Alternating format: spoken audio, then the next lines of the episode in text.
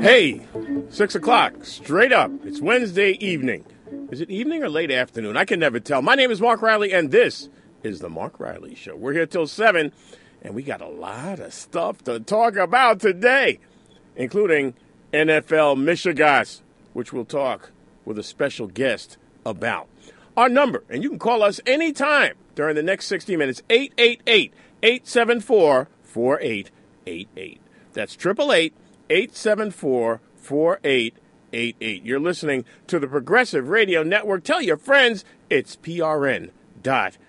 Now, a couple things I, I want to say right off the top of the broadcast before we get into the heavy issues of the day.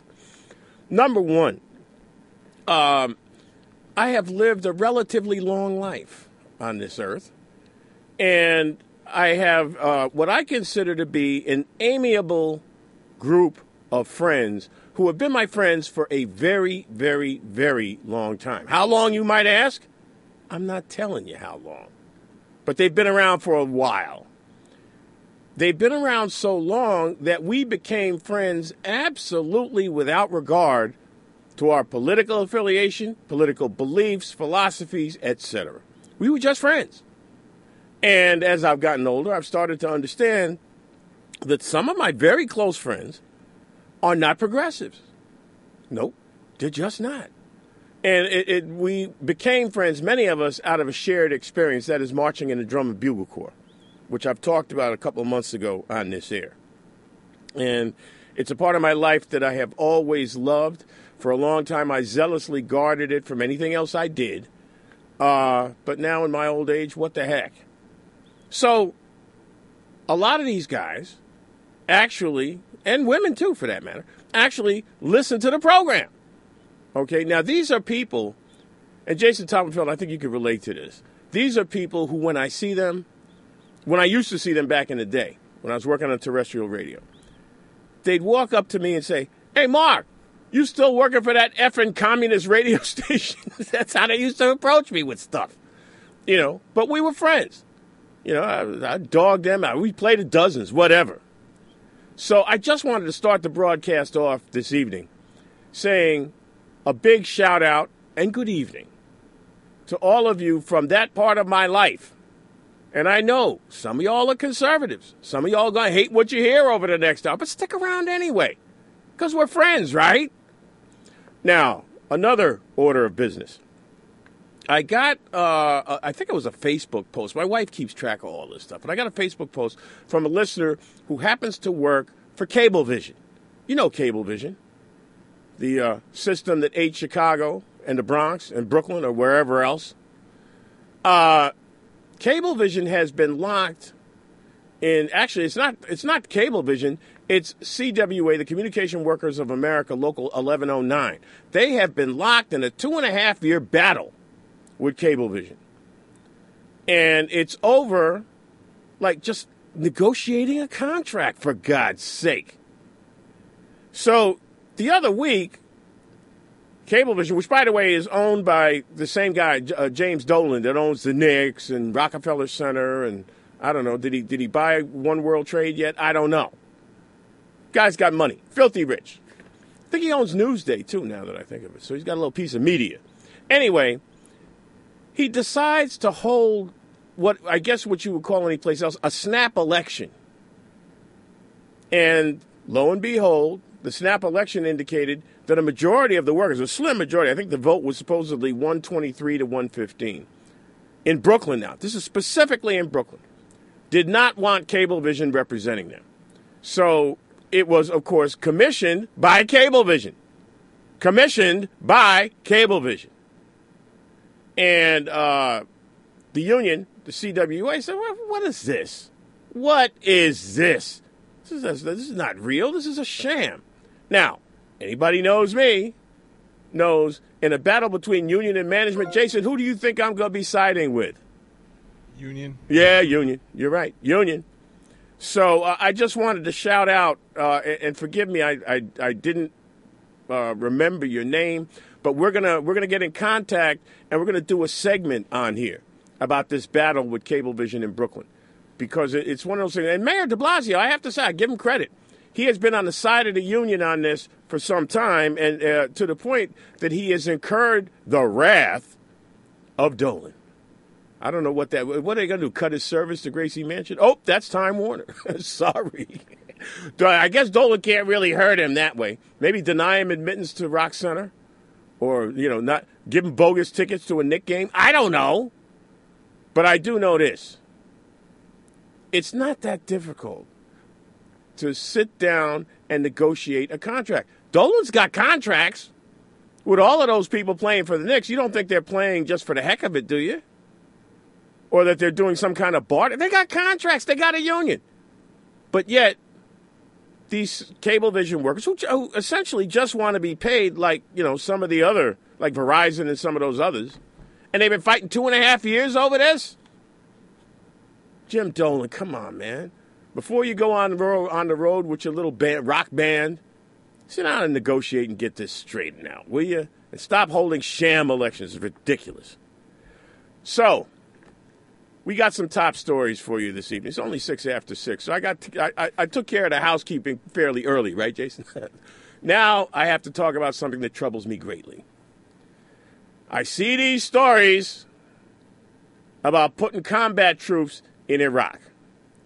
I see earlier today the House of Representatives backs President Obama's plan, voted to support President Obama's plan to train, equip, and train, quote, moderate forces in Syria. Now, this bothers me on a, on a lot of levels. Number one, putting boots on the ground. This is the president's top military advisor said this. The president himself didn't say it, and I think John Kerry kind of said, well, maybe not. But when I hear General Martin Dempsey, who's chair of the Joint Chiefs, say to the Senate Armed Services Committee that he believes an American led coalition will beat the Islamic State, he would not foreclose the possibility of asking the president to send American troops to fight militants on the ground. The president has ruled it out. But it, what Dempsey's saying is if we can't win this through the air, then we're going to have to win it on the ground. Now, there's an element of logic to this, okay? If you believe that these folks are going to have to be engaged, brought to justice, and essentially have the back of their movement broken for the barbarism that they have committed. And by the way, barbarism is not limited to ISIS or Al Qaeda or anybody else for that matter. Plenty of people act barbaric. America, in fact, was built on barbarism, but that's a whole other discussion for another day. The problem with this is very simple. If you can't bomb them out, you're going to put boots on the ground, and we're going to get right back into another stinking quagmire just like Iraq. Except people will, you know, think, well, this is a little bit more legit because this is a real threat. Here's what bothers me. And Jason, I don't know if this bothers you, but this really bothers the crap out of me. If you look at history and you look at wars that America has been involved with, with the notable exception of the Civil War when people rioted when they didn't want to go fight the Confederates, okay? But there was a groundswell of support for example, for World War II, for American involvement in World War I after some early isolationist sentiments. And people got up and said, okay, well, yeah, all right, we're going to have to have to do this. We're going to do this. And people enlisted. What we have now is a bunch of people on the sidelines say, yeah, go beat them. But they're not ready to put on a uniform. They're not ready to pick up a gun. They're too old and flabby, as Dick Cheney. You can't, you know, you know, there's no, people want somebody else to do this for them. Just like, you know, uh, the president sent 3,000 troops to fight Ebola in Africa. Can you make war with a disease? What are you going to do? Shoot Ebola? I don't understand. It would seem to me that logically, the way you fight Ebola is to send like phalanxes of doctors and medical personnel over there. We send an army. I don't understand that. I, I just don't. But when it comes to ISIS, and Jason, since you're here, I, I, I got to pick on you tonight, all right? Since you're here, this is an idea I have. And, and maybe they've already thought of this because I'm not the most, I'm not necessarily the brightest bulb in the marquee over here, all right? But I've seen story after story after story about how there are various elements that fund ISIS so that they're very, very well funded. They couldn't do all of this crap. They wouldn't have the, the, the, the instruments to behead anybody if somebody wasn't paying for it. Okay? So here's my thing whatever you do on the ground or whatever air war you want to fight, fine. America has got more hackers per square foot than any place else in the world. We got some good hackers. I say you bring a bunch of them together, you pay them some money, and you tell them this is your mission destroy ISIS financial pipeline. Whatever means you need to do it, do it. All right? Put viruses in their bank accounts. Do the stuff that Americans uh, sometimes don't like to get their hands dirty doing on a white collar level, although some people do, but disrupt ISIS' ability to make war financially. I don't care who it hurts. I don't care who it is whose ox is gored or who objects. And by the way, you know, if you do this on the DL, uh, you have a level of plausible deniability. Who, us? we didn't do nothing. what are you kidding me?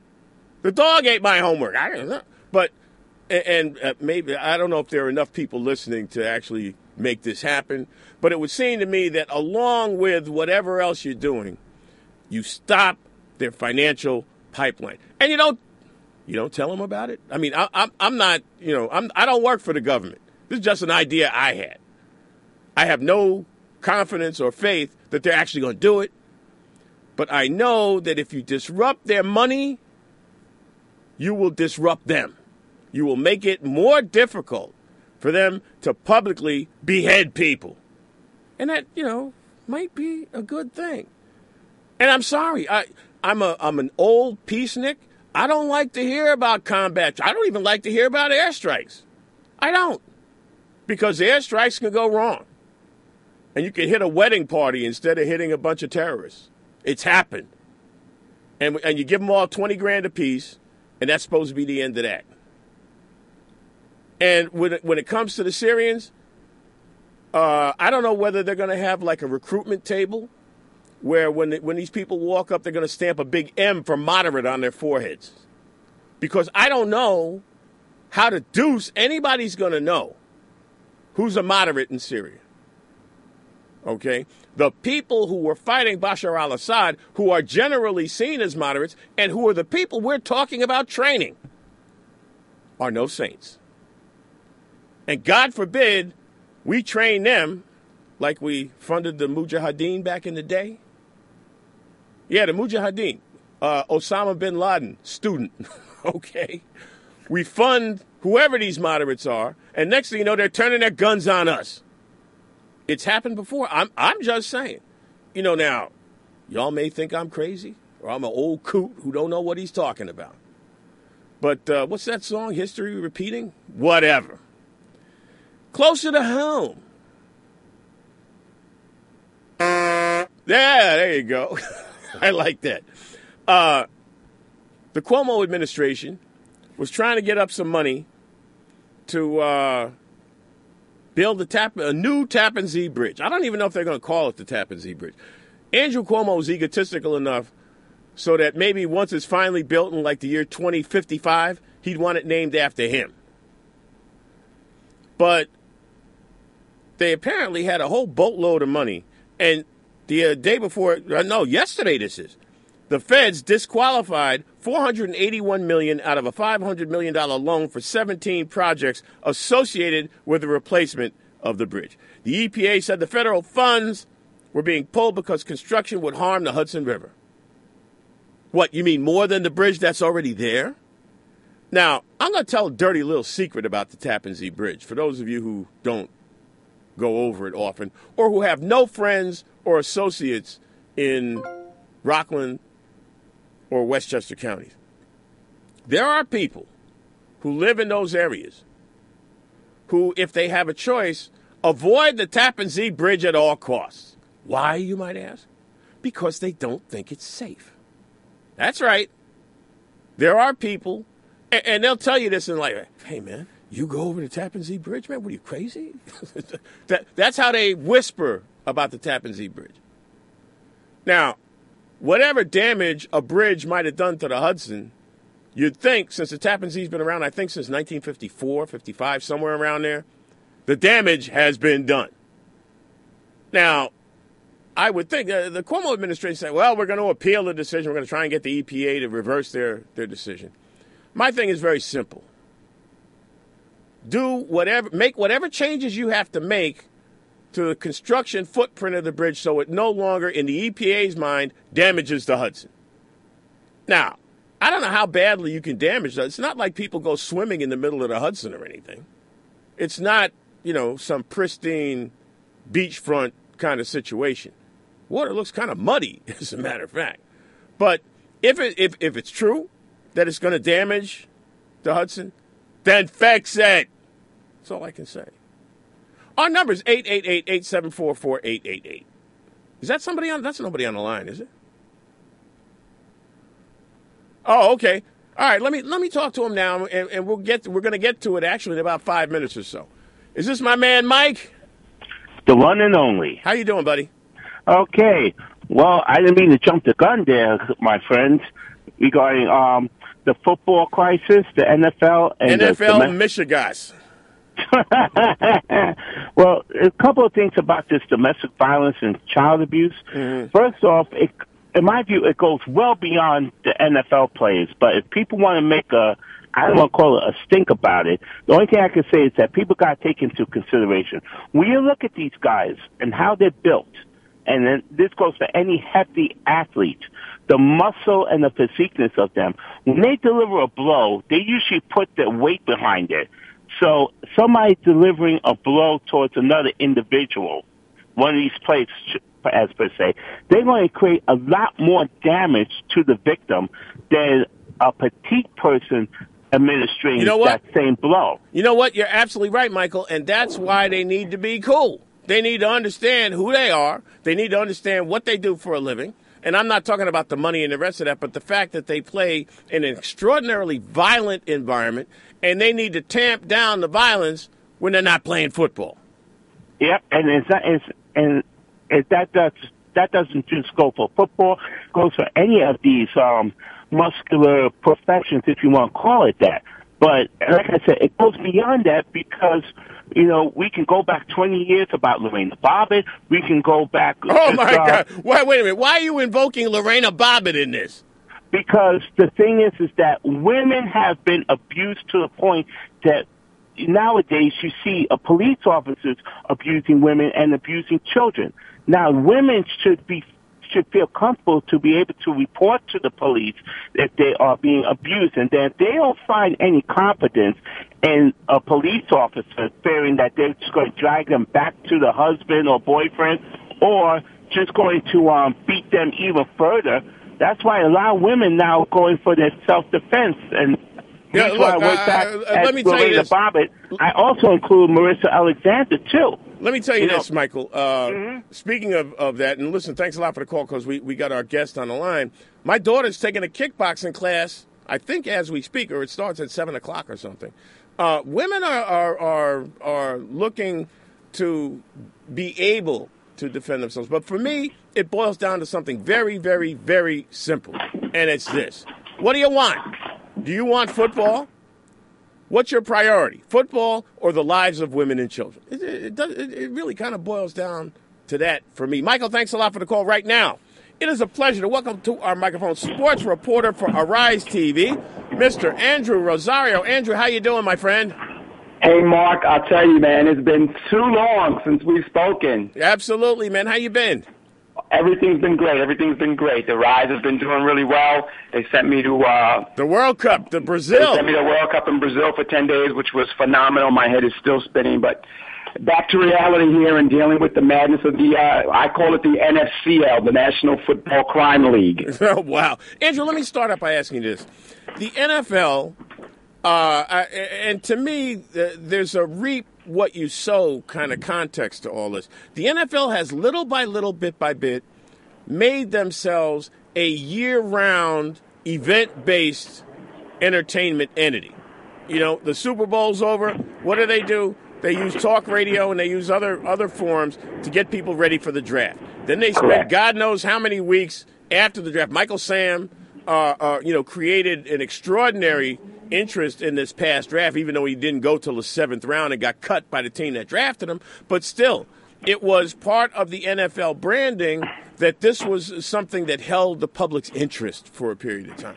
And you That know, is true. Uh, you know, and, and that lasts till training camp, and then training camp starts, and then you got exhibition games, and then you get into the regular season. So the NFL, which only plays 16 regular season games as opposed to 82 for the NBA and 162 for Major League Baseball, but the NFL has found this magic bullet to become a year-round uh, uh, uh, point of fascination. So my thing is, isn't this reaping what they've sown? Now suddenly, with all this bad publicity, the NFL is, is, is I won't say they're getting their just desserts, but it seems to me as though, uh, you know, all of this that's going on is is, part of the risk you take when you try to make uh, uh, you know professional football bigger than life. That is true, Mark. And, you know, um, the game has grown as much as it's grown. Like you mentioned, right after the Super Bowl, everyone focuses on the draft. And then you have in, individuals like Michael Sam. And, you know, that just brings everybody's attention even further. And then you have the preseason games, and which don't mean anything because they're waiting for the real thing. But yeah, they, you know, they, it's a conglomerate right now to the point where you know, they didn't have issues like Major League Baseball did in terms of the steroids and, and all that stuff that's been still a little bit of a cloud over Major League Baseball. I mean, there were over, they were close to 30 arrests um, between the Super Bowl and training camp alone. DWIs, DUIs, and now the big thing with the domestic violence and the child abuse. And you know, when Roger Goodell was appointed commissioner, he came in riding the big horse, the big cowboy hat, and he was a judge, jury, and executioner. He was not letting these guys do anything to harm the shield. And when they started doing these things and he was clamping down, remember um, the New Orleans Bounty Gate and how whole, that whole episode uh, played out where he suspended management, he suspended coaches, he suspended players, and then he assigned the ex-football commissioner, Paul Tagliabue, to arbitrate his decisions, and a lot of his decisions were overturned. So a lot of people were saying, okay, how much power does he really have? And now with this whole domestic violence, the child abuse scandal that's going on with Adrian Peterson, um, he's got a lot, a lot of things that he needs to correct. Now, Andrew, do you think that uh, you know when, when people look at the NFL and however they've handled it, that they look at Roger Goodell? Is Roger Goodell the public face of the league? You know what? He, he, he, I guess, again, from the very beginning, when he got appointed and he was handing out these harsh penalties, they were saying, yeah, you know what? This is what this league needs. They need this league to come down on these players so that it's not going to damage the brand. It's not going to damage the the brand of the and the brand and the shield of the NFL. Mm-hmm. And again, I think I think people started seeing him in a different light as a result of Bountygate because of the way that he came down and he impugned the reputation, especially of a couple of a couple of the players who Tagliabue found out the punishment was not even close to the crime. Now, again, the way he handled the Ray Rice situation, I said from the very beginning, Mark, that if there was a video that was shown from inside, I mean, from outside of the elevator, there had to be a video of the inside. inside, it was yeah. only a matter of time before it came out. And the fact that he only suspended Ray Rice for two games when clearly he could see that that woman was out cold and being dragged out of the elevator. What did he think happened in that elevator? Did he think that he tapped her on the shoulder? Do you think that he just put her in a headlock for a minute? And when the inside of the elevator video showed the viciousness and the brutality of that, that's when all hell broke loose. Absolutely, Andrew. I'm going to ask you to play school teacher now for a minute for me. Uh, you are Roger Goodell's teacher. how would you grade his handling of both domestic violence and the child abuse situations? If you were going to give him a grade, A, you know, he, he, he's on the honor roll, and F, he's got to repeat the, the 12th grade, which one would you give him? He's repeating the 12th grade without a question. Really? There's no, there's no doubt about it. I mean, okay, they tried to remedy the situation by uh, coming up with new guidelines, new rules for players who commit acts of domestic violence, acts against kids, uh, acts against pregnant women. They went to, to a, a mandatory six-game suspension if you, you know you're a first-time offender. Okay, but that was, you know, that was the, the the horse had already left the barn. Okay, and then you have the allegations. Look, there are two guys right now that uh, one guy um, by the name of Greg Hardy, he was found guilty. He plays for the Carolina Panthers. He was found guilty over the summer of domestic abuse and violence by a judge. Okay, now he appealed because the first trial was just a judge trial. The second one that he's appealing is going to be a jury trial. But because he's appealing, the NFL has still allowed him to play mm-hmm. up until up until today, when they him and Adrian Peterson have been put on what they call the executive uh, the the exempt list. That's handed down by the commission, which means they're suspended until they handle their business. No, wait, wait, wait. Now, Let me stop you there for a second. And by the way, it's 27 minutes past the hour of 6 o'clock. We're talking with Arise TV sports reporter, Mr. Andrew Rosario. And this is something I, I, I have a great deal of trouble figuring out. Uh, in some cases, the commissioner has acted on behalf of the league. In other cases, it seems as though until very recently, they let the teams decide what to do with players like Hardy, like that guy McDonald, I think out out in San Francisco. Uh, which which should it be, Andrew? Well, in the collective bargaining agreement, it's Article 46 states that uh, an individual player cannot be disciplined by both the league and his team. Mm-hmm. So if the commissioner comes down and puts a ruling down and suspends a player, then that's it. If the if the team comes out and suspends this player or puts him on the inactive squad for a couple of weeks, then the league can't come back and penalize him as well. So that's the big thing with the Ray Rice situation because the Player Association filed an appeal yesterday claiming that under the Article 46 rule of the collective bargaining agreement that he was penalized twice for the same penalty. Once he got the two game suspension from the commissioner, mm-hmm. and then when that when Baltimore saw that video, they cut him. Okay, and then Goodell comes back and suspends him indefinitely. They're saying that's double jeopardy. You can't do that. Well, wait a minute. Now, they, can, they can cut him, can't they? Anybody no, can get cut. Right, right. But they can cut him, but they're saying that because Goodell had already suspended him two games, he should not come back and suspend him indefinitely. indefinitely. Okay.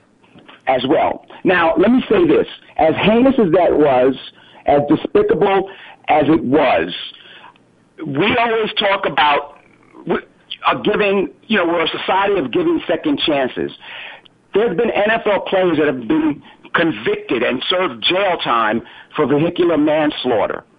And after they served their jail time and they served their suspension through the NFL, they ap- applied for reinstatement, and both of these players were reinstated, and they actually killed somebody. Now, again, as heinous as what Ray Rice did, as despicable as it was, as violent as it was, you can't tell me that after he serves his suspension, that he should not be allowed a second chance to play in the NFL. But now, I don't buy it. Andrew, would anybody pick him up now?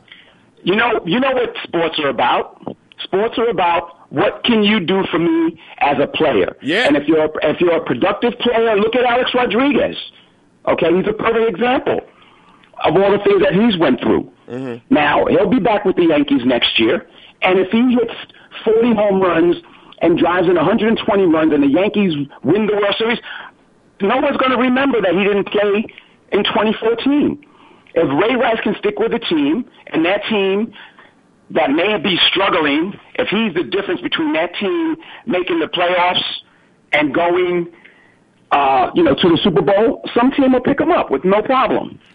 Andrew, I got to ask you this because this has bothered me from the very beginning of this. All right, let's say, for the sake of argument, that the NFL should have known that if there was a videotape of the outside of that elevator in the Rice case, there was a video inside. The prosecutors in New Jersey had both tapes. They knew about it from the very beginning. They indicted him for felonious assault, uh, felonious assault and then allowed him to do pretrial detention, knowing how hard he hit that woman. Uh, don't they uh, deserve a little bit of blame uh, blame assessment here? Totally. I mean, you talk about every facet dropping the ball in this case, from the commissioner's office to the prosecutors to the district attorneys. Again, you know, you know, you've been to casinos before. Everywhere you not look, that often. um, everywhere you look, there's security cameras somewhere. Yeah.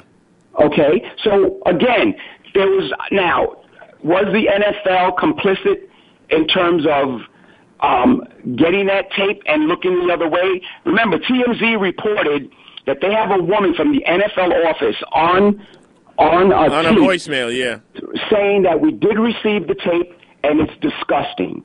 Now, first of all, who was that person? Second of all, who did she turn that tape over to? And third of all, who did what with that tape and how far up the chain did it go? See, I don't think that Goodell, right at this point, should have to resign or be fired. And those 32 owners right now are not going to fire him. I know. But if it, but if it comes out that he knew about the tape, he saw the tape, it doesn't matter if it was before the two game suspension or after, then he's got to go. There's no question about that because his integrity is shot. It goes down the drain. Andrew Rosario is our guest. He's sports reporter for Arise TV. And it's great to have him on the Mark Riley Show. I got to tell you now, Andrew, let me ask you this. Since you've been to more casinos than me, if, if you were a gambling man, out of all of this, do you see fundamental change both in, in, in terms of how the NFL deals with these issues and how American society deals with these issues? Or is the NFL, at the end of the day, going to just try and paper over this stuff because they know come Sunday, even mm-hmm. people who are deeply troubled by their conduct here, including Goodell, they're going to hold their nose, grab their can of beer, and turn on the game? Listen, Mark, I don't have to tell you. You turn on the TV, you go to a game, the parking lots are filled with the tailgaters. Every seat is filled. Season tickets are 15, 20 years deep in terms of people waiting to get season tickets. That is their safe haven for that particular time. Thursday night, Sunday afternoon, Sunday night, Monday night. I think what you're going to see is I think that, and that, that's the fine line because everyone, and I think you would agree with this, uh, deserves due process. Absolutely. We're, we're in a society right now, we're in the social age of media where nothing can escape anything or anybody. And I think that teams, and, and this doesn't just go for football. This goes for every other sport, and I think it's going to start branching out through society, which it should have been a long time ago, because we know domestic abuse does doesn't just happen in the sports arena; it happens in everyday life. I think the statistic is every 10 minutes a woman is uh, domestically violated at you know at some mm-hmm. point. Mm-hmm. And, and and it's despicable but i think what you're going to see now especially among football players and i heard your conversation earlier about the violence of the game and how some of these players have a hard time separating themselves when they come off the field. You know, there's a period after every game. It's called it's called a cool down period where the media is not allowed to get into the locker room 15, 20 minutes after the game because these guys need to cool down. Look, you're having these guys play 60 minutes of football. They're knocking each other's brains out. Mm-hmm. Okay? And then they're expected to be intelligent and articulate and then you know, just be back to normal and regular. That's not going to happen. But I think what you're going to see in the short term, it, our teams are not going to wait for the commissioner to make decisions if it impacts their individual franchise. I'll tell you what. Uh, uh, what really worries me, Andrew. Uh, we saw what happened with uh, Jameis Winston down at Florida State. And my fear is that at some juncture, people are going to start making some allegations against college kids. And that this is going to spread out to and seep down to college football. Uh, and, and, you know, there's still a lot of people who are extremely unhappy in Florida with the way the police and, the, and everybody else down there in law enforcement handled the allegations against Winston. And my my fear is that you know uh, uh, simultaneously, since they both play at the same time, uh, colleges on Saturdays and as you mentioned, uh, the pros on Thursdays, Sundays, and Mondays, that sooner or later somebody's going to start making accusations against some college ball players. Or am I crazy?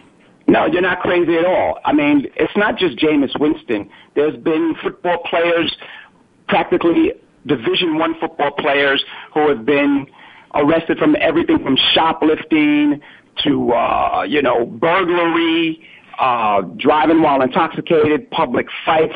But let's get back to Jameis for one second because you know I put him in the same category as similar to Johnny Manziel, in which I, I have this theory that I call the uh, the helium head syndrome, where these guys get to the point where their head just blows up and they think they can do and get away with anything. By the and way, he's being he's sitting down for the first half of the game against Clemson for some exactly, which I think is a campus. joke.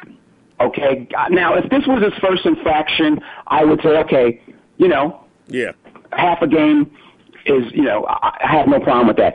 But remember, the rape allegation, okay, which he was exonerated by the local authorities, and a lot of them people out down there are saying that that investigation was a sham. Then a couple of months later, he gets busted for shoplifting crab legs. Yep. Thirty dollars worth of crab legs. Okay. And then there was an incident with BB guns and some of his fellow uh, teammates that blew out like 25 to 30 windows of a, of a, of a house because they were having BB gun fights. So he's had, he's got a track record. Yeah, okay? And that university with that half game suspension to me was a joke. All to me it's saying is that, okay, you know, we know you made a mistake, but we still got your back. Instead of coming down hard on this guy and saying, you know what, we're going to suspend you for at least a game, maybe two, until you get it through the head. Now, everyone's trying to say, oh, he's only a sophomore, he's still young. But again, it wasn't his first infraction. It wasn't his first infraction. And if you don't stop him soon, he's going to go to the pros and start acting out like this. And it's going to be like really seriously ugly.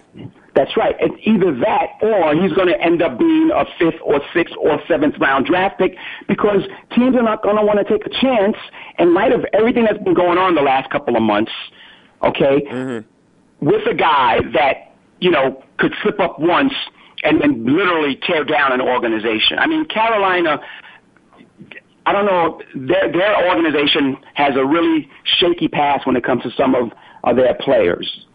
And this whole thing with the domestic violence kind of just brought it to full circle in terms of how they've handled things in the past and how they're handling things now. Final quick question, Andrew, and again, we really appreciate your time with us. Anytime. Um, are players, in your judgment, depending on how crucial they are to their teams? I mean, because there's a difference between uh, Hardy, who not that many people outside of Carolina know about, and a Ray Rice, who you know uh, uh, played on a Super Bowl winning team, or uh, uh, you know Adrian Peterson, a megastar across mm-hmm. the country. Do you think that these players who are well known uh, are, are are held to a different standard than the ones who aren't? Because you know, you notice Hardy played last week. I think McDonald mm-hmm. out in San Francisco played last week, uh, but Adrian Peterson sat, and Ray Rice is out of the league for now. So, is there a double standard? There's a double standard in any sport. Again, like we talked about earlier, it's what you can do for the winning culture of that particular team. And that's why, you know, Minnesota's being hurt badly because not only was is Adrian Peterson the face of that franchise. He's one of the faces of the NFL based on what he's done since he's been in this league. And again, you know, the thing with Greg Hardy, they just signed him to a $13 million contract. Mm. Okay? And it, the money is guaranteed. All of it? So, yeah. Well, I think the contract was a little bit more than that, but Oh, I believe 13 million of it was, was guaranteed, is yeah. guaranteed. And you know, in the NFL, the only the only um, guaranteed money is like the signing bonus. I could sign you for a 50 million dollar contract, give you a 15 million dollar guarantee, and cut you the next year and save 35 million dollars. Yeah, yeah. Okay, it's the only sport. Baseball has guaranteed contracts. Football has guaranteed. I mean, basketball has guaranteed contracts. Your next hit in football could be your last. Very, You know, the average the average shelf life of a running back is a little bit more than three years. Three years, yeah. Well, that's why I'm wondering if Ray, Ray Rice is ever going to be able to play again. He's going to be 27, I think, later this year, which means he'll be 28 going into next year. Um, he didn't have a great year last year. He had No, some didn't. injuries, you know, which contributed to his decline. But coming into this camp, they said he was in the best shape of his career, and they were looking for big things from him and for the team. Now they're going to have to do without him. Absolutely. Andrew Rosario, thank you so much for joining us, man. Don't be a stranger. We're going to have you on again. I very much I really appreciate it. appreciate it, Mark. It's been too long. LIB, remember that? Yeah, I do remember that for sure. you take care, man. Have a good one. I appreciate it, Mark. We'll talk soon. Right, definitely. Andrew Rosario, sports reporter for Arise TV. 19 minutes before the hour of 7 o'clock. Yeah, I wanted to talk about this at length with somebody who knows more about it than I do, and Andrew certainly does. Uh, but, uh, you know, if you all have, uh, uh, you know, opinions about this, I'd love to hear them. Uh, Michael, uh, my good friend Michael S.W. called earlier. Triple eight, that's 888 874 4888 is our number. 888 874 4888. For me, it's real simple. What do you got? Football or the lives of women and children? And I'm not talking about, you know, uh, uh, thank God nobody's been killed here. I'm not talking about the lives, literally the lives of women and children, but I am talking about how the lives of women and children are twisted by domestic violence and child abuse. Now, Adrian Peterson's innocent until proven guilty. You know, there's been an allegation made, but he hasn't done any. You know, he hasn't. He hasn't gotten. Uh, he's not locked up or anything. I think the max he can do is two years. Which, by the way, didn't Michael Vick do two years? I, I don't understand. You do two years for dogs, and you do two years for putting a switch to a four-year-old kid. Now, I must say, when I was a child, I got the switch a lot. And this, for me, as a little kid, the scariest thing about uh, uh, getting switched was when my mother, because my mother was the one that did the switchings. She would make me go out and pick out my own switch. And switches were not tree branches, by the way. They were like, you know, uh, uh, uh, they were different. They were switches. They were easy to identify, and they were terrifying in their own way. Because it wasn't as if somebody was trying to, you know, like beat you up. Switches hurt. They stung. But apparently, uh, Adrian Peterson has a different definition of a switch. For me, it's a it, it's it's simple and cut and dry. America is not prepared. Jason, I'm going to say this again. America is not prepared to look seriously at the violence that makes football so popular in light of these allegations of domestic abuse and child abuse. America, I'm not talking about the I'm not talking about Goodell or Rice or any of the rest of these people. America. You know, one of the funnier things I, I heard about the other day, and it's because I'm an old man and cynical. I heard, you know, Anheuser-Busch ain't happy. All right. Now, Anheuser-Busch does Budweiser and a million other beers. And they're saying, well, you know, these, I, I think they're talking about Adrian Peterson, that these actions run contrary to our corporate culture. Yo, your corporate culture is to sell beer, homie. what, what are you talking about, your corporate culture? Your corporate culture is to get Budweisers in the hands of as many people who are tailgating or are sitting up in these ball yards as is humanly possible. That's what you do. Now, you may have some kind of culture at your company, and I'm sure that culture at your company does not condone child abuse. Don't make it sound like, you know, you're holier than thou or nothing. Radisson beat you to the punch anyway. And Radisson pulled their sponsorship, sponsorships. You just hollered. So uh, it's a hot mess. And when you're talking about a hot mess that makes $9 billion a year, you become very, very clear, very clear about what takes precedence. What was it Shirley Chisholm said one time?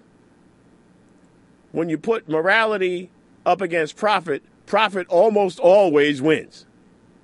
Well, that's what's going on here. There going to be there's going to be plenty of hand wringing, and you know the commentators. Because see, we have now a 24 hour sports talk radio cycle in New York and in cities all over the country because talk sports talk radio has become popular, which means everybody in terrestrial radio has to slavishly follow and change their progressive formats to sports talk formats because that's where the money is after all. And the sad fact of the matter is everybody and I, you know I was sitting up thinking about this because when they call it a 9 billion dollar industry, they don't count all of the people who get paychecks because they talk about football or write about football. See, now I just talked about football for 20 minutes, but I ain't getting paid. so, I don't know if that makes me holier than now, Jason, but I mean, what, what are you going to do? It's an issue, it's a story. But the NFL is an industry that supports huge, everybody from the folks that sell hot dogs right down to the people, right up to the people that write about this and get the hot dogs for nothing up in the press room. Or, or if they don't get them for nothing, they get them reasonably priced. They used to get them for nothing. Uh, so it, it, it's it's sad to see all this hand wringing when, as far as I'm concerned, not a whole heck of a lot's going to change. Now I'm going to tell you something that has changed, and I'm kind of perplexed by this. New Yorkers are smoking like it's 2007. Uh, the bottom line is people are smoking again. People are lighting up. Uh, and, and, and this is after, by the way, they raised the age of purchase to 21, and the least you can charge for cigarettes is 1050 a pack. I remember when cigarettes were like ten dollars a carton. okay, when I was a kid, because I used to have a two pack a day habit until 1990. I used to smoke cigarettes like a fiend. Uh, but I stopped. And I, you know, I got to tell you, I haven't missed it. But apparently, from 2002 to 2010, which is roughly most of Michael Bloomberg's mayoralty, smoking among adult New Yorkers decreased 35%. In 2002, 22% of the population smoked. By 2010, 14% of the population smoked. Last year, the smoking rate rose to 16%. And there are a million smokers in the city of New York for the first time since 2007. Now, why is that, you might ask? Why, why are people smoking? It, it reminds me of a commercial that they used to run uh, back in the day when you could actually run cigarette commercials. Are you smoking more now but enjoying it less? then you should change to Camel. Uh, I don't know why I remember that. Anyway, uh, the Department of Health here in New York says that the, the increase is because there's been a, la- a cut in funding for anti smoking initiatives over the past five years. I ain't buying that. I'm not. I don't think there's a direct correlation between anti smoking commercials on TV, which I think some of them are effective but I don't think like, you know, this kind of increase to the point that now there are a million people smoking. What they apparently found out by studying the issue, which of course people got paid for, is that there are people who really kind of like smoke like 1 to 10 cigarettes a day. In fact, they say that 76% of all adult smokers compared to 64% in 2002, which was by the way the year the smoking ban was introduced. So, you know, uh, maybe people are just trying to save money. That's possible. I mean, uh, when I smoked, I couldn't do one to t- 10 cigarettes a day. I was doing 40 cigarettes a day. What is it, 20 in a pack, right, Jason? Jason doesn't even smoke, I'm asking. Yeah, it's 20 in a pack.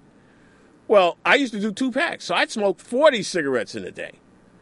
So I, you know, uh, I was I was a very different person then. I was young and inexperienced, but uh, you know, one to ten in a day, that's like a half a pack, and apparently, people, uh, uh, you know, are are managing to do that. I think part of it may have to do with the stress that comes with living in the greatest city in the world. I, I, I just get that sense to some small extent. Now we got a couple other stories to talk about. You know, there's a trial going on in Brooklyn, and you know the New York Post. And I, I, I have some friends that work there, so I'm not trying to dog them. I, folks who are conservatives, but they're my friends nonetheless. Uh, there's a trial. Uh, there's a guy, apparently a firefighter, Luke Schreiner, who got into some kind of a road rage situation with a black postal worker and called him the N word all over the place. You're nothing but a See, I almost said it. Nothing but an effing N word. That's why you work for the Postal Service. This is for testimony from the guy who this guy uh, uh, uh, Schreiner dogged out. And apparently, this was in Gerritsen Beach. Uh, Gerritsen Beach. He smacked the guy in the face. This was in November of last year. Uh, and there was a black passerby, and he said, "You're an N word too. You're all N words. You're the color of my." So now he's facing four years in prison. But what I find interesting is that for whatever reasons, the New York Post decided to link this story to Django Unchained, Quentin Tarantino's movie, where they did use the N word a whole heck of a lot. But why would you end a story about a guy being assaulted by a racist and end up saying, Tarantino's 2012 flick Django Unchained sparked con- conversation and criticism for its constant use of the N word, which was uttered some 115 times in the Oscar winning screenplay. What? What the deuce does that have to do with a guy going on trial for assaulting someone and, and using racial slurs? Does it always have? I, I don't understand. A little bit of good news. Federal researchers said yesterday the number of Americans without health insurance had declined substantially in the first quarter of this year, which is the first federal measure of the number of uninsured Americans since the Affordable Care Act extended coverage to millions of people. The decline alone from last year to this 3.8 million, in other words, 3.8 million more people now have health insurance. But, Jason, you know, there's a carrot and then there's a stick. The Obama administration said Monday it's planning to terminate health insurance for 115,000 people come the 1st of October because they failed to prove that they were U.S. citizens or legal immigrants eligible for coverage. It also told 363,000 people they could lose financial aid because their incomes could not be verified. So Barack giveth and Barack taketh away. I guess that's what that means. I, I don't know. It, it, it's a little little bizarre to me. Now, because I'm an upbeat kind of guy, more good news. The poverty rate declined last year for the first time since 2006, uh, and there was significant improvement in terms of number of children living in poverty. The, number, the poverty rate for children under 18 declined for the first time since 2000, fell by 1.4 million to 14.7 million. Now, if we could just do something about the 14.7 million, what a wonderful world we would live in. Uh, but but that is a bit of good news. Let's hope that they don't, you know, boot too many of those kids off the Affordable Care Act rolls because their parents' income couldn't be verified. Now, I don't know how many of y'all, because we do broadcast out into the ether and into the world. You know, there's a big vote tomorrow uh, over in the UK, which might not be the same UK when the vote's over. Scotland a place I've visited three times, and actually I have roots in Scotland, even though I'm an African American. I have roots in Scotland. My, my grandmother on my father's side was ra- born and raised in a little town called Cupar in Scotland. Her father, my great grandfather, was an indentured servant there. Uh, Scotland is voting on whether or not it wants to be independent from Great Britain and from England. Now, having a British wife, I have to tread very carefully, okay? Because uh, she's not listening but you know, when I asked her this morning, so what do you think? She just stared at me. okay, so uh, I my gut instincts, and, and I guess because I have a little bit of Scottish roots in me, my gut instinct says, Let them secede. Uh, uh let me put it this way I believe in a public referendum. A public referendum is the best way to solve this. And I say that knowing that at various points in American history, if they, for example, had put slavery to a public referendum, black folks would never be free. okay, so I, I, I, there's a caveat there. But in this kind of situation, let the people decide what they want to do. and I find it interesting that the British government has been, you know, holding out all manner of carrots trying to convince the Scots not not to do it, to vote yes on independence. And, and you know, the, you, you, got the. I, I, was looking at the BBC uh, this morning. You got the prime somebody, some foreign minister, prime minister, whatever from Italy. This is going to be a big problem. And uh, there may be other states that may want to break off and declare their own independence. Yo, first of all, you know why I want Scotland to be independent? Because Scotland is more progressive than, than England. Sorry, it is. It is. They call it left leaning, but uh, they're they're. Trust me on this. Now we're almost out of time. It's time for my final segment of the show, to the ridiculous. Now, do y'all know who Tony Perkins is?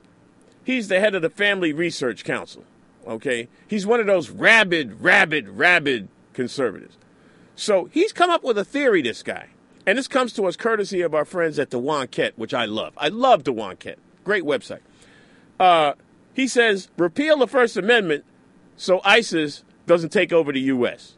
All right. His theory is that ISIS people, uh, American kids are turning to ISIS because they've lost Jesus in the school, okay? Because they're not allowed to have mandatory Bible study in U.S. public schools. Uh, this is what the guy says. If only mandatory Bible re- Bible readings were still in our schools, then the handful of Americans who have gone to join ISIS would never ever have encountered Islamic radicalism. But as it is, there's a giant sucking sound that would give Ross Perot pause, and that sucking is actually the hiss of the jihadi snake charmers and their siren call to prayer at the mosque. But it doesn't have to be this way, America. You see, if the government would just promote Christianity, all would be well. All would be well. And I mean, this guy actually heads an organization. that's the thing I don't. That's what's ridiculous. That is what is ridiculous. All right, well, it's time for me to go. I do a sit-in or something, but it, it, it's not in the proper context here at the Progressive Radio Network. You know, because I can go for another half hour, another hour, easy. But you know, I just want to say I have enjoyed this. I have enjoyed all of you. I've enjoyed Jason Taubenfeld, who's been at the controls, and we thank him, and we thank Gary Null. And again, PRN.FM. Don't just tell your friends to listen to me. I'm a commie. I want you to tell your friends to listen to everybody that's on here. All right? Because this network needs to grow and move forward. Because we can't depend on terrestrial radio. You see what they did to progressive radio, right? And I'm not holding sour grapes for that. I had a great, I, I worked in radio in this town for 40 years. So I'm not holding out sour grapes for what's been done to progressive talk radio. But PRN.FM is the future of Progressive Talk Radio. And I hope you all understand and relate to that. We'll see you next week. Same bad time, same bad channel. Have yourselves a great week ahead.